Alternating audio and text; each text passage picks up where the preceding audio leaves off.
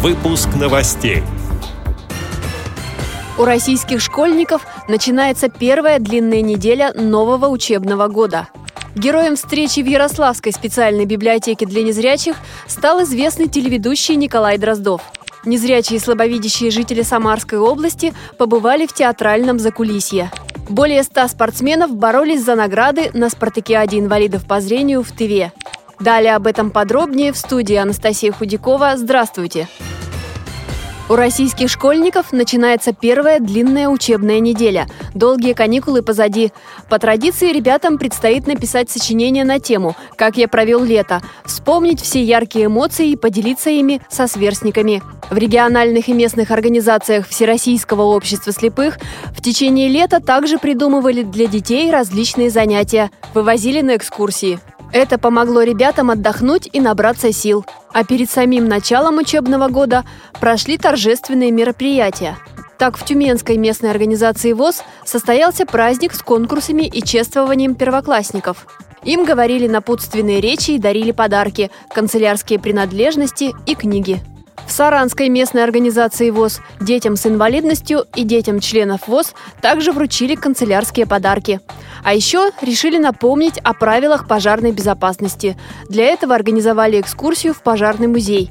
Единственный в Республике Мордовия центр противопожарной пропаганды и общественных связей. Там гостей познакомили с историей пожарной охраны России и Мордовии. В числе экспонатов музея – диорама «Комната до и после пожара», модели пожарных машин и снаряжения. Мероприятие было познавательным. В нем с интересом поучаствовали и взрослые.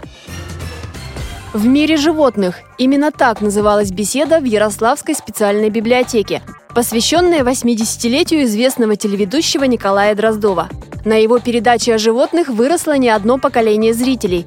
Советский российский ученый-зоолог является профессором МГУ, занимается не только научной, но и общественной работой. Много путешествует. Посетителям рассказали о семье, о его детских и юношеских годах. На встрече также показали видео с отрывками из документального фильма о создании телепрограммы «В мире животных». Читатели подразделения Самарской библиотеки для слепых в Сызрани побывали на экскурсии в местном драматическом театре имени Алексея Толстого. Среди инвалидов по зрению немало ценителей этого искусства, но никто и никогда не сталкивался с закулисьем. От главного входа гостей провели по парадной лестнице и вестибюлям здания, через зрительный зал к сцене. Они ознакомились с декорациями, освещением, созданием спецэффектов. После посещения сцены и гримерок, в которых готовятся к спектаклю актеры, художественных мастерских, где творят художники и портные, у посетителей возникло ощущение, что театр – это большой слаженный механизм. Там все служит одной цели – работать, выкладываясь полностью, чтобы нести радость зрителю.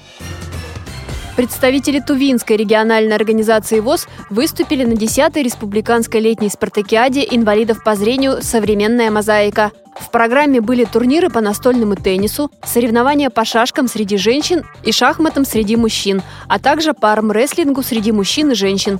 В завершающий день спартакиады состоялись соревнования по легкой атлетике. Инвалиды по зрению состязались в беге, прыжках в длину с места, метании мяча. В этом году за награды боролись более 100 спортсменов.